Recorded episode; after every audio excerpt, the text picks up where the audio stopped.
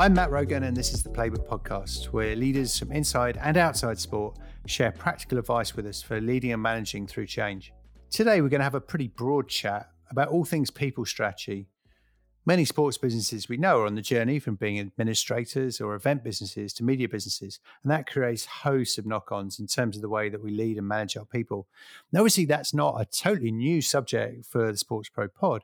Um, we looked at a number of these areas before, from diversity and inclusion with Sonny Pert at Black Trail Runners, managing change with Alexandra Willis from Wimbledon, building culture with Tony Simpson or Oliver Wyman, the challenges of being the person in the leadership hotspot with Emma Barraclough at Chelsea Digital Ventures, and also Andrea Gaudenzi from the ATP. All of those, of course, you can find in our archive. But much as I really enjoyed those conversations, we've had some great feedback. Truth is, we've hardly touched the sides in terms of the various areas that fit under people strategy. We could genuinely spend every pod between now and Christmas 22 on this one subject. So instead, I thought we'd try and cover a whole bundle in one go from recruitment to managing high performers, pay to best practice in training, restructuring your business to what HR skills you need on the board. So, for that really wide ranging chat, I was joined by Charlotte Hignett, a senior HR advisor and board director, for a very apposite chat to come out on International Women's Day. Charlotte's senior career started as head of HR at FTSE 100 Business Currys, where she led significant business transformations and org design projects. In the last 12 years, she's consulted with a variety of organizations across sectors with a real focus on culture, engagement, org design, and diversity and inclusion. She's recently concluded the integration of a consultancy business into a big four consultancy firm and has driven change in businesses in all sites, but also ownership structures from private equity to partnerships and limited companies and many more besides. She was also a brilliant partner to me during the early years of Two Circles helping to build the culture and people strategy of our business from the ground up. I'm sure you find her experience is obvious, but also her pragmatism really refreshing. Before we crack on, if there are other topics on your senior leader to do list you'd like me to cover through the course of the year, please do get in touch at matt at mattrogansport.com and I'll try and make sure we take up that challenge. And with that, on with the show.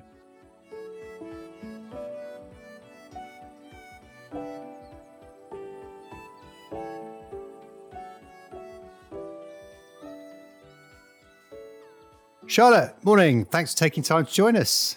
Hello, nice to see you. Been a while, hasn't it? Well, look, um, let's jump right in, if that's okay. Um, we've looked at a number of areas of people strategy on this Playbook pod before, um, but there are still an awful lot of areas we haven't covered. So, in the time we've got, so 35, 40 minutes, um, let's try to cover as many as we can, if that's all right. And, and I thought, uh, let's start at the beginning. So, let's start with recruitment talent and recruitment. Where do you find great people nowadays? And has that changed, do you think, in the last five years or so? So, so I think it has changed, um, and all the all the stuff that people did historically are still there. So, you know, clearly recruitment agencies, using press, all of those things are, are, are still around. But what has changed is social media. Yeah. So, you know, LinkedIn absolutely is the predominant place for both individuals that are looking for a job as well as for organizations to go and um, post jobs. So, uh, and it's a really great way of connecting quickly with a lot of people, you know, sharing your jobs um, through your network, getting people to share those through their networks. And actually, you hit a lot of people very quickly. And um, an opportunity to hit quite a diverse pool, bearing in mind, you know, people have quite diverse networks. So, so LinkedIn really has taken the lead in terms of recruitment. Um, I mean, other great places, particularly if you have um, so a good brand presence, Glassdoor. Mm-hmm. So lots of organisations use Glassdoor um, because candidates are going on to Glassdoor to find out more about the organisations they want to work for. Um, so um, I think those are the things that have changed in the last few years.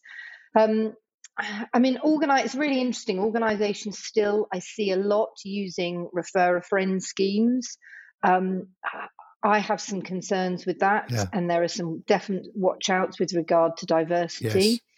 Yes. Um, but th- that is still used a lot. Um, but I think you know LinkedIn is a great place um, and a great starting um, starting point. Have you seen anybody um, do interesting things with regards? You know, you have.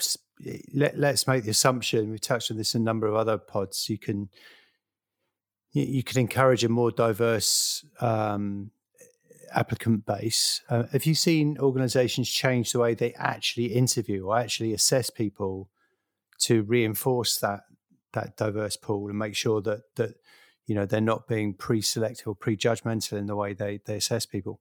Yeah, absolutely. So I mean, I, I think there are a number of things that you can do now. So there are um, there are decoders that enable you to you know, write an advert for your job, um, and you can put it through a decoding process that flags okay. up things like you know language that is particularly um, going to attract men, for example, or um, so so there's some quite clever, um, and there are lots of um, apps that do that.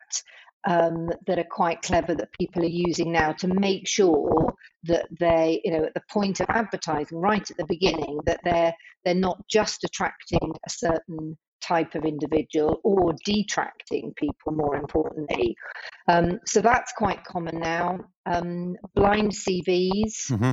are um, you know, very common. Um, so ensuring that people actually don't have any details about an individual in terms of background, ethnicity, gender, etc.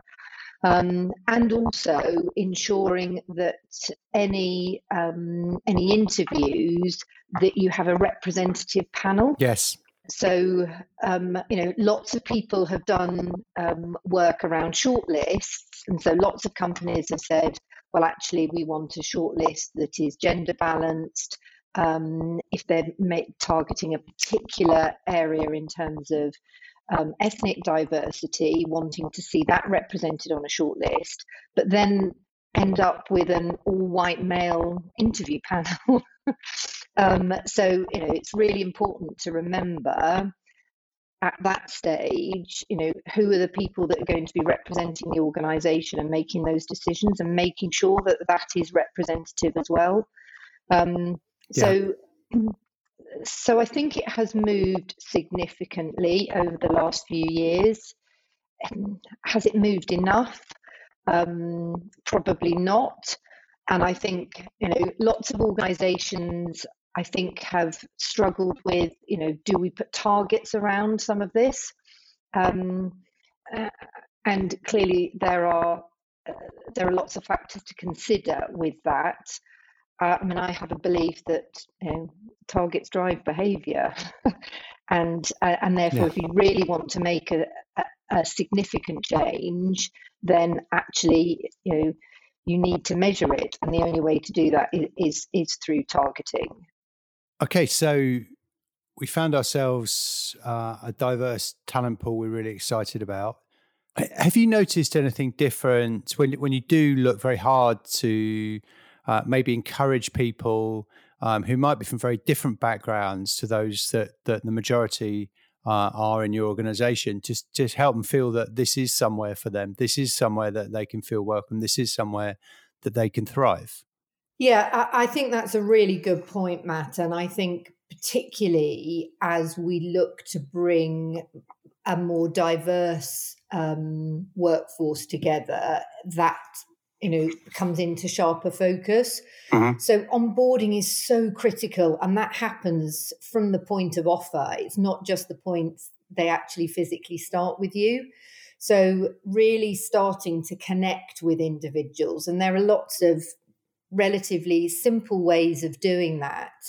Um, interestingly, I was with somebody yesterday and they're about to start a new role. And on their first day, um, somebody's meeting them at Waterloo to walk them to the office. You know, really simple things. So, really start building a relationship with people from the point of acceptance of an offer um, through their notice period, however long that is, um, right through, you know, in the first month, three months of joining, it is really important you have a good plan in place.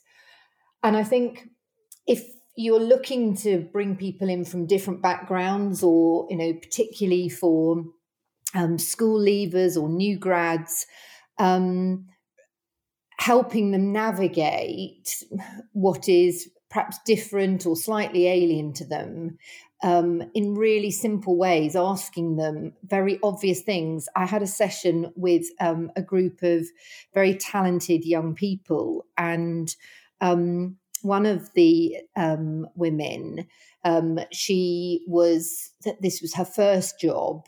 Um, she comes from a background where people hadn't worked in the sort of professional um, environment before in the corporate world. And so it felt very alien to her. And she said people kept asking her to go for a coffee, and she kept saying no. And eventually somebody said to her, uh, Are you not very sociable? And she was really thrown by the question. And she said, mm. No, why? And she said, Well, you, you never come for a coffee when people ask you. And that in her culture was not what people don't go for a coffee. That's not what she was used to. And she didn't understand that that was a thing people do at work or in that environment. And, you know, it's such a simple thing. But actually, we forget that um, when somebody joins an organization new, things that seem very obvious that we all do and that are part of that culture might be very different for somebody new coming in. So it's really about building a relationship, understanding the individual, their background, their experience, what they need to thrive in um, in your environment, and also talking to them about how your environment works, the way things happen around here. People do go for coffees, whatever it is. Um, but it, it's a really important point, um, and it's it's such a simple thing that doesn't cost a lot to invest in in terms of the time but actually pays back massively in terms of getting people up to speed and performing you know more quickly. I've seen a great um, guidebook that's given by the software development house um, valve uh, which is a bit kind of west coast north america and a bit kooky as a result but it, it sort of takes their team members through the realities of the culture involved in a slightly jokey ways. It will sort of say things like, you know, if you want to know what's going on in the organization, hang around the coffee machine. Or, you know, this is where we really hide the biscuits, or just some daft kooky stuff. But it, but it really makes a difference, I think, in terms of saying, look, this is the realities of our culture. This is how we work. Um, here are some of our eccentricities for good and for bad, rather than being especially corporate about the whole thing. I think that that really helps. Yeah, absolutely. And and it is those little things, and it's those things that make people feel part of something, um, and feel part of something quickly, which is really important mm. when people join an organisation. So, so we've got people in the organisation. They're really talented, diverse group. We've got them uh, feeling comfortable in the being there. Um, let's talk a little bit about how we how we help them feel that they're improving in the roles they play and sort of development programs we can provide to them. You and I started working together in a development focused business way back when. Um, what are you seeing in terms of the types of, of, sort of training and development offers that are provided by corporates now? And I say that with a sort of a recognition probably that sport is is way behind the curve in terms of the kind of things it could or probably should be offering to its people. Yes, I think it's interesting, and I think actually my experience of um, SMEs versus corporates is that actually this is where SMEs can really take the, the, the lead because often what happens in in large corporates is you know you have big development programs it's quite generic it's sort of sheep dipping people through things because they've got big budgets to do it and so on. Actually the most important thing that development is really targeted and specific to the individual. And, you know, now there are so many opportunities. If you think development comes in so many different guises, it's not just necessarily about classroom based training. Um, so the most important thing is really understanding what are the needs at an organizational level and then what are the individual needs and how can you give people that development. And there are so many different ways you know through shadowing through mentoring coaching secondments special project projects you know podcasts books um, and actually people develop and learn in different ways. So i think if you if you can curate the particular development that is suitable for your organization and at an individual level and actually be quite creative with it you can do it much more cost effectively than historically people would have been able to do and actually much more targeted for what the individual needs. I mean i've seen some organizations um, that have got very small budgets do things like give people a number of days and then help them create the particular development that works for them, but actually getting them then to present to their team um, or in smaller groups, things they've learned. So bring that learning back in. So make sure that people are actually utilizing the time effectively um, but you know, giving some responsibility to the individual. What is it that you need, and how are you best going to get that? Um, so I think definitely doing targeted development, and I and I think for smaller businesses, because of the nature of not having big budgets, often um, you can do some really creative stuff with that. And of course, there are lots of platforms where you can, you know, if you if you've got the budget to do it, where you can buy, um, you know, a whole host of, of different options. But actually, you can do it much more cost effectively. Uh, and you helped us with all sorts of ideas for that for for Two Circles, um, early stage of our journey. And, and I guess what um, the conclusion I came to uh, was that sport actually has a couple of really good things in its favor in this regard. Firstly, um, you know, we all end up working in sport because we're highly intrinsically motivated. And so the idea of being better at our jobs, um, irrespective of any financial reward that might come with that, is, is really important to pretty much everybody who works in the industry. First thing. The second thing, um, actually, the coaches the training support that goes into to performance on the pitch is really highly prized. So it's not like a corporate environment. Some corporate environments where coaching might be seen as a remedial thing. You know, it's front and center of of delivering excellence on the on the pitch day in and day out. Uh, and I had a bit of a, a, question about that one, if that's okay, which is um, been asked a few times um, over the course of the last couple of years. And I don't have time to do too much of it, but whether I coach somebody or whether I mentor somebody uh, in a role, and and um, I found in myself, but also um, in particular, a couple of examples in other people, a really real confusion over what the difference is and when coaching is the right solution versus more of a mentoring type support. Can you help color that in for us at all? Yeah, so I think mentoring is often on the job. So it's it's it's that just in time support. And that might be specific sort of harder skills or indeed it might be the more leadership behavioral skill set. Um, but you would expect with mentorship that actually the mentor has expertise that they're imparting. So yeah. I might mentor um, an, H, an HR professional because that's my area of expertise. Um, and m- mentors can work really well for people that are new in role or have been newly promoted, or um, sometimes in organizations, you know, if you've got um, somebody that's top talent and has identified for a future leadership role, you might want to give them, them some support in thinking about the move to that sort of role.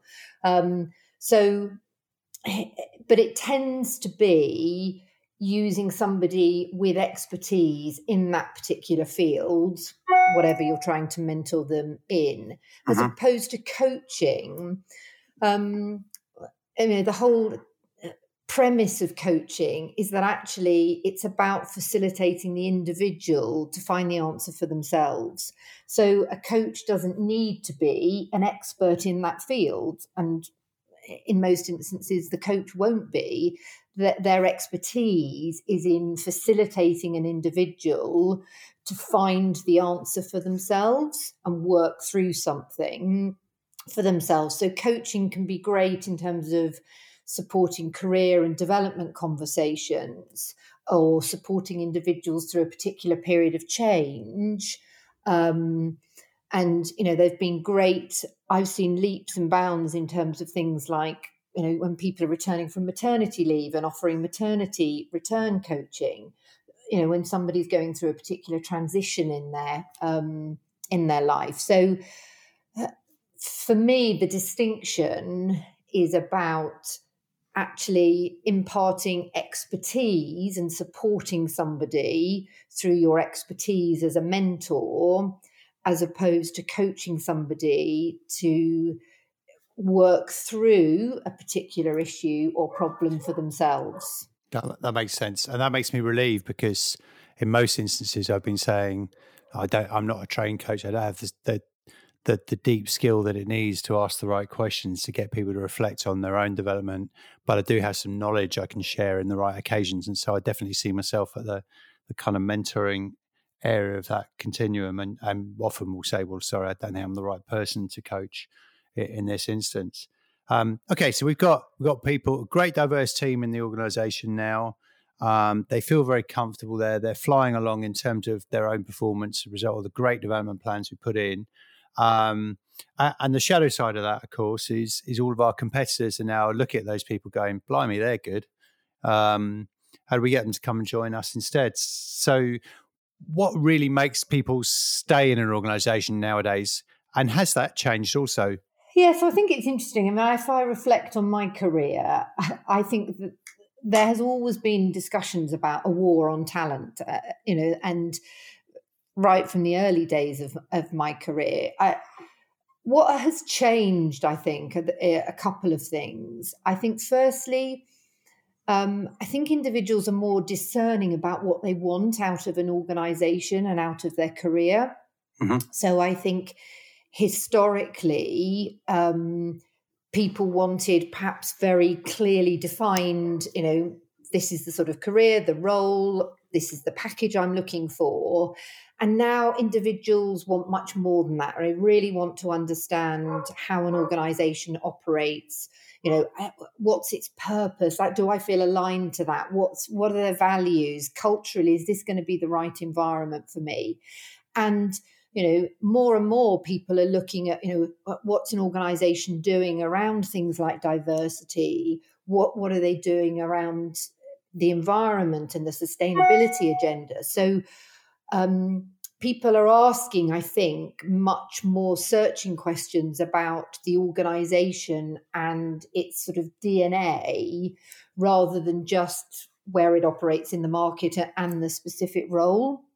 So I think that has changed. I think the other thing that has changed in the last two years in the pandemic, I think people have started to think about actually what do I want out of life and how how do I want to live my life and how do I want to get the right balance and what does that mean for me?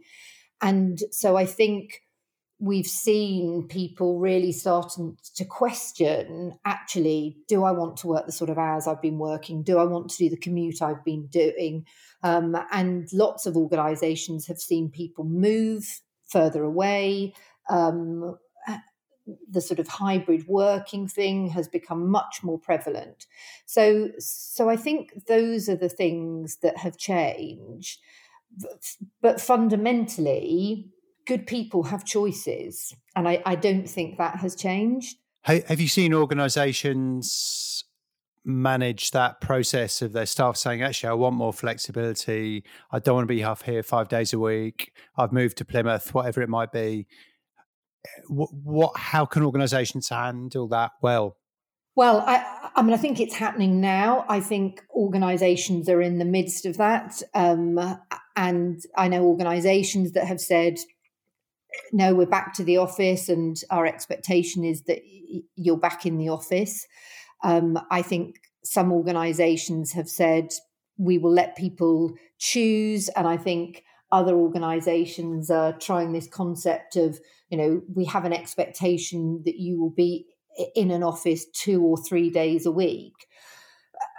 I think my counsel would be working out with your people what is right for your organization, what is right, and then what is right for the individual. And it's about a dialogue. I don't think there's a right or wrong, and it will be different for all organizations. Um, and I think the interesting thing is there is what's the impact on performance or you know, productivity or profitability, however you measure those things in your organization, versus what is the impact that it's had on the culture. And that will have an impact on those performance metrics, but probably further down the line. And, and so I think you know, organizations yet don't know, but I think I have seen a significant shift culturally in organizations with people being virtual most of the time. You know, we were talking earlier about new people joining. How hard is it joining a new organization when you actually don't physically see anybody? Um, so I think my advice would be that really trying to be clear and challenging yourself about why you want people in office in an office or why you don't um, and actually trialing stuff and talking to your people and saying, look, this is what we want to try. We we want to hear what works for people and we want to try and accommodate that. And as a business, this is what we think we need. So I think having that open dialogue, not putting very rigid, it has to be this or it has to be that, um, and uh, and seeing how it works. But you're right. I mean, in the organisation that I've been part of, uh, uh, I think we had about 10 people over the last 18 months make decisions to move further afield. Mm-hmm. So it, it's not an easy one. It's interesting, actually. So, flying around London again over the course of the last few months, I've sort of been in a number of different organizations, and um, a lot of them have said, you know, our assumption was that that some of our younger members of staff slightly more renegade, slightly more take it or leave it was our assumption in terms of the way they engage with the company. They would be the ones saying, "Oh, we'll come in for a day a week if you're lucky." And actually, the younger ones are in every day. The younger ones feed off the culture. The younger ones maybe working in a box room in their back bedroom, if they have a back bedroom in their in their homes in in cities. Traditionally, just want to get out and want to get back into into what they would perceive as normal life. And actually, it's some of the older um, generations, dare I say it, the people like you and I, who are, who are sort of looking to be a little bit more choosy about where and how they work. Maybe also live slightly further away from work as well.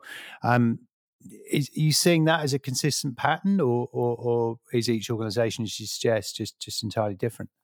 Absolutely, um, I'm seeing that, and and I think it is easy. It's it's it's easy for those of us that are sort of later on in our career, and um, as you say, may have other priorities that we're trying to juggle alongside work, and and therefore a more hybrid way of working has probably benefited people like that. But for, for young people early on in your career, and as you say, might be in a shared house with three or four other people trying to work. Yeah. Um, it's just not conducive often to work from home, but actually learning from other people, interacting, building com- the, the sort of communities that you do is really important. Um, and I think that's what we have to, and that was my point about that may not show up immediately in productivity or your profitability numbers so everybody working from home, well, actually, it hasn't had any impact on revenue. It's not just about that. And so, this is why I think it's so important to have that dialogue and talk to your people. And I, I think you're right, Matt, that lots of organizations will find that lots of people do want to be in an office. Um, and and do want to feel part of something, and that coming together is really powerful. To play devil's advocate here, is there, is there a risk? Do you think that we end up in a, almost exacerbating some of the generational tensions that I definitely notice happening in in some offices where you know you have a longer population saying, um, "Where are all the older brackets senior people? They just can't be asked to come in anymore. It's always us doing the late shift, and they're swanning around at home having a gin and tonic at six, uh, five past six, and the older people thinking." Yeah, we're the ones who can't get into the office much as we'd love to. We're trying to juggle the fact the kids are home from school. Um, they got their GCSEs going on. We're also trying to look over after elderly parents who are who are a bit afraid of going out, and they're they're both in their own little worlds, not really understanding the worlds of, of, of the other side of the coin because they're not talking to each other. Yes, I think so. And I would say I think those tensions have always been there. So I'm not sure that that has changed in a sense. Um, but I think you're right.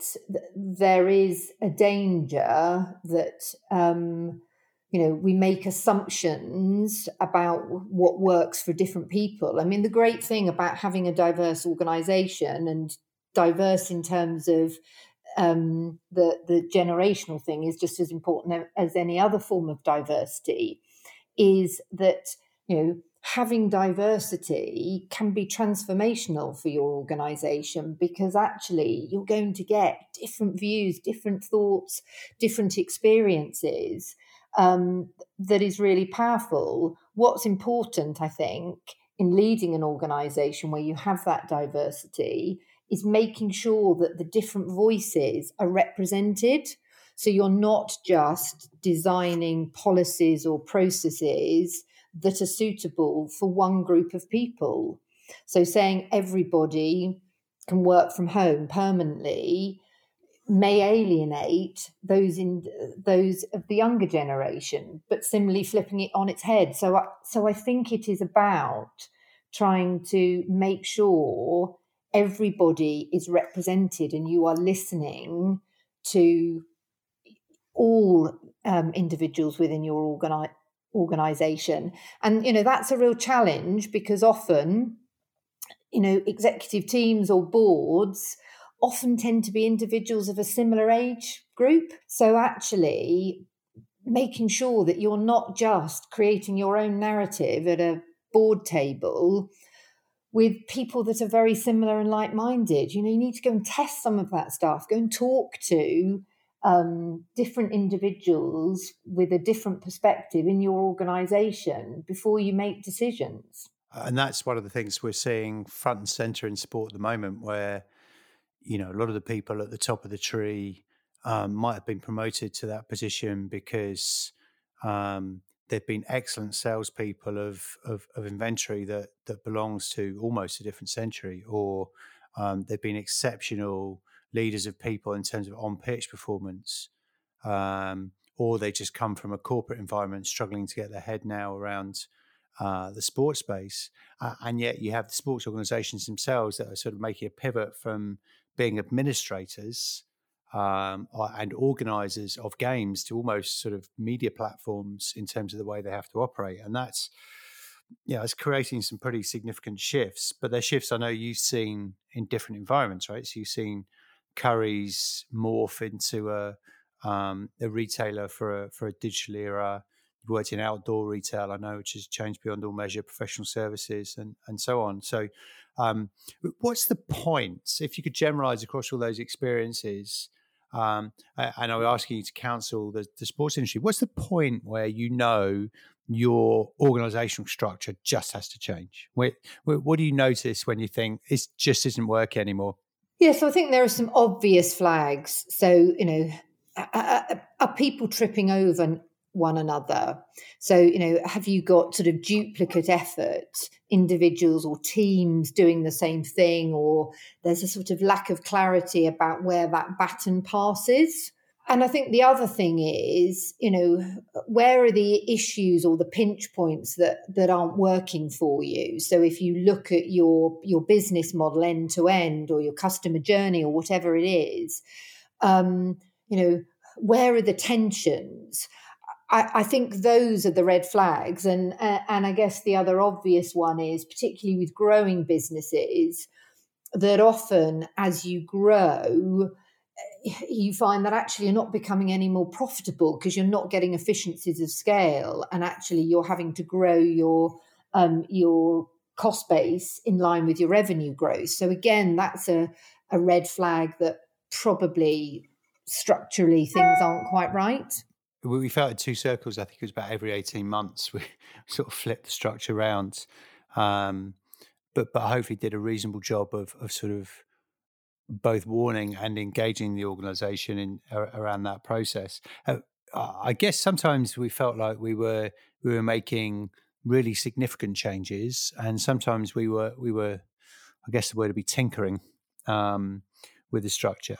Um, are, are you of a mindset that says, look, you're better off almost permanently tinkering with how things fit together, or are you more of a mindset and say no, kind of embrace it all in in one big go every sort of three years or so?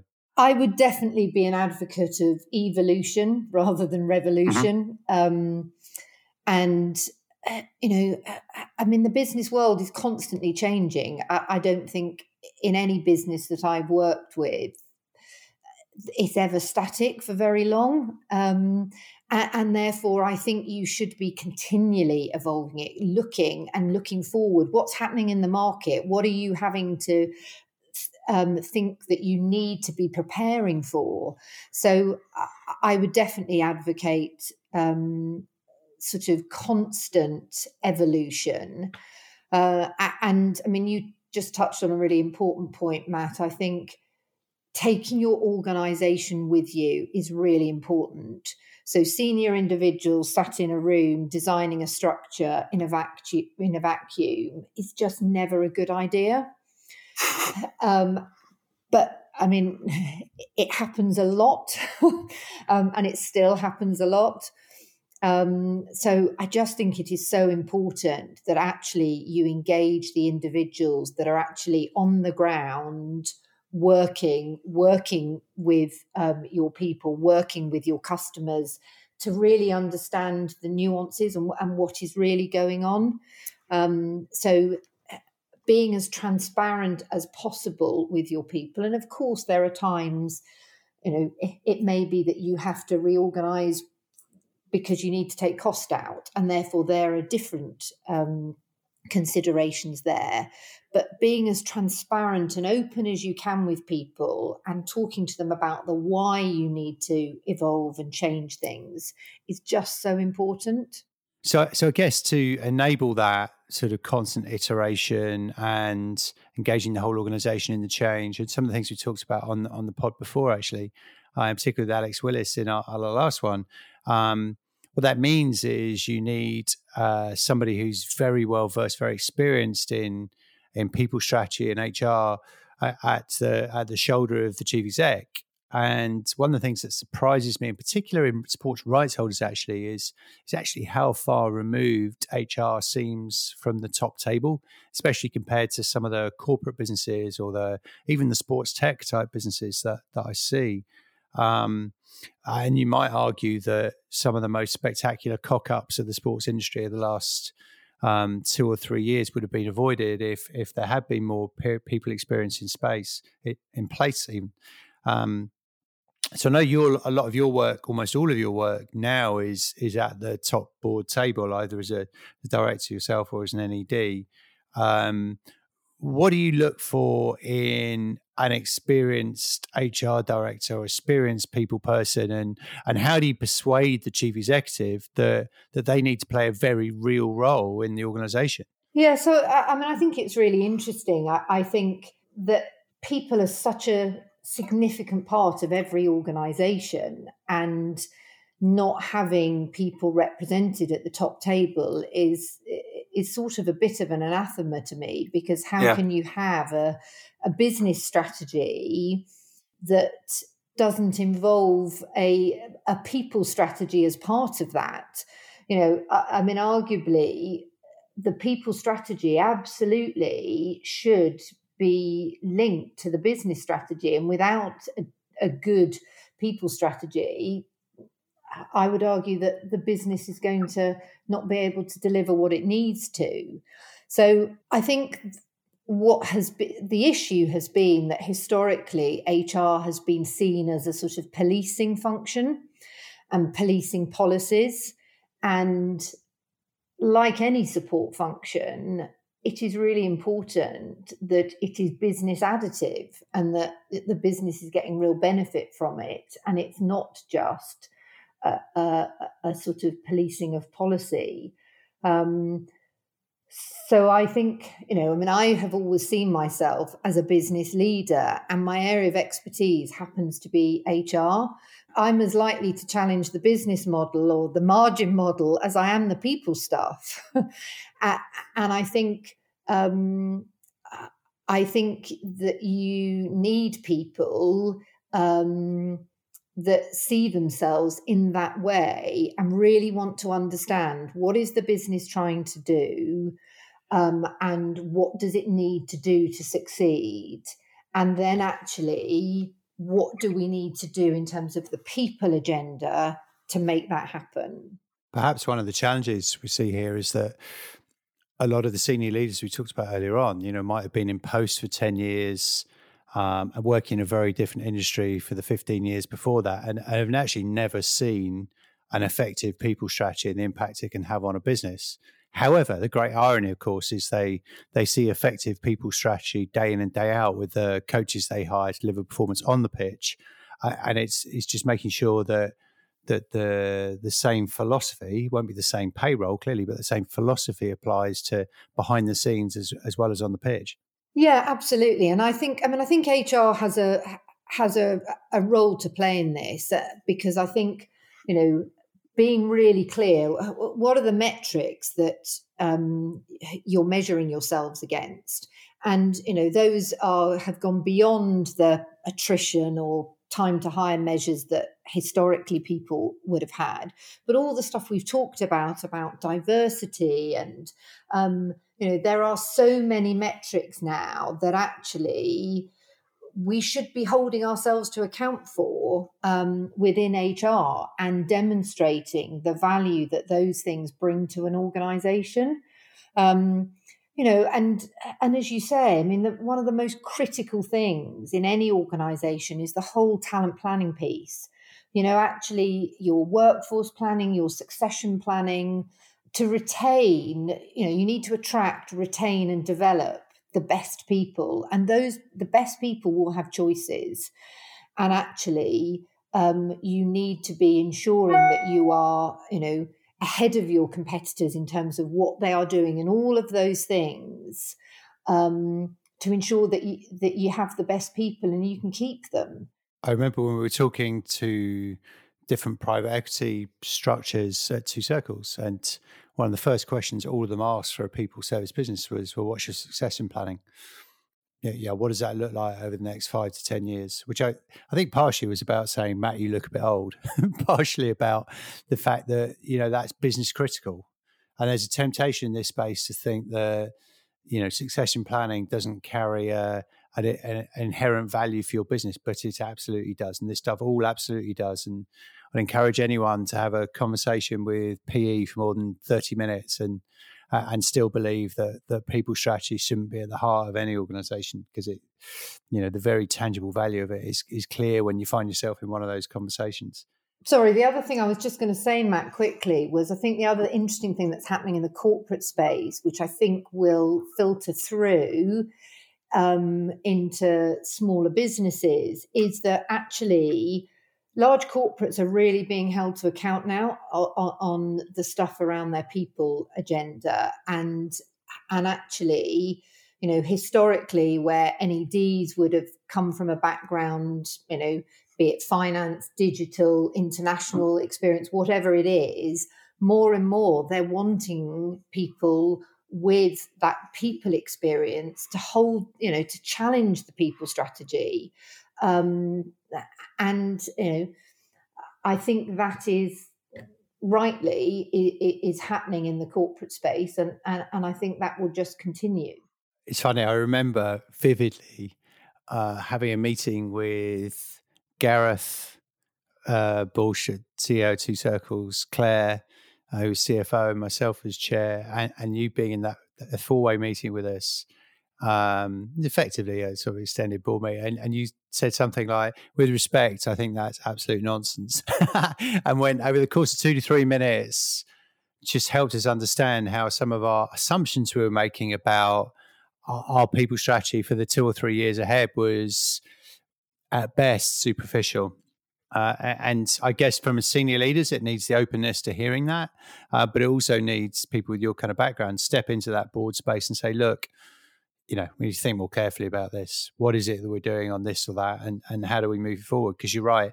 Um, if the if the markets and shareholders aren't challenging it, the employees themselves certainly are. Absolutely.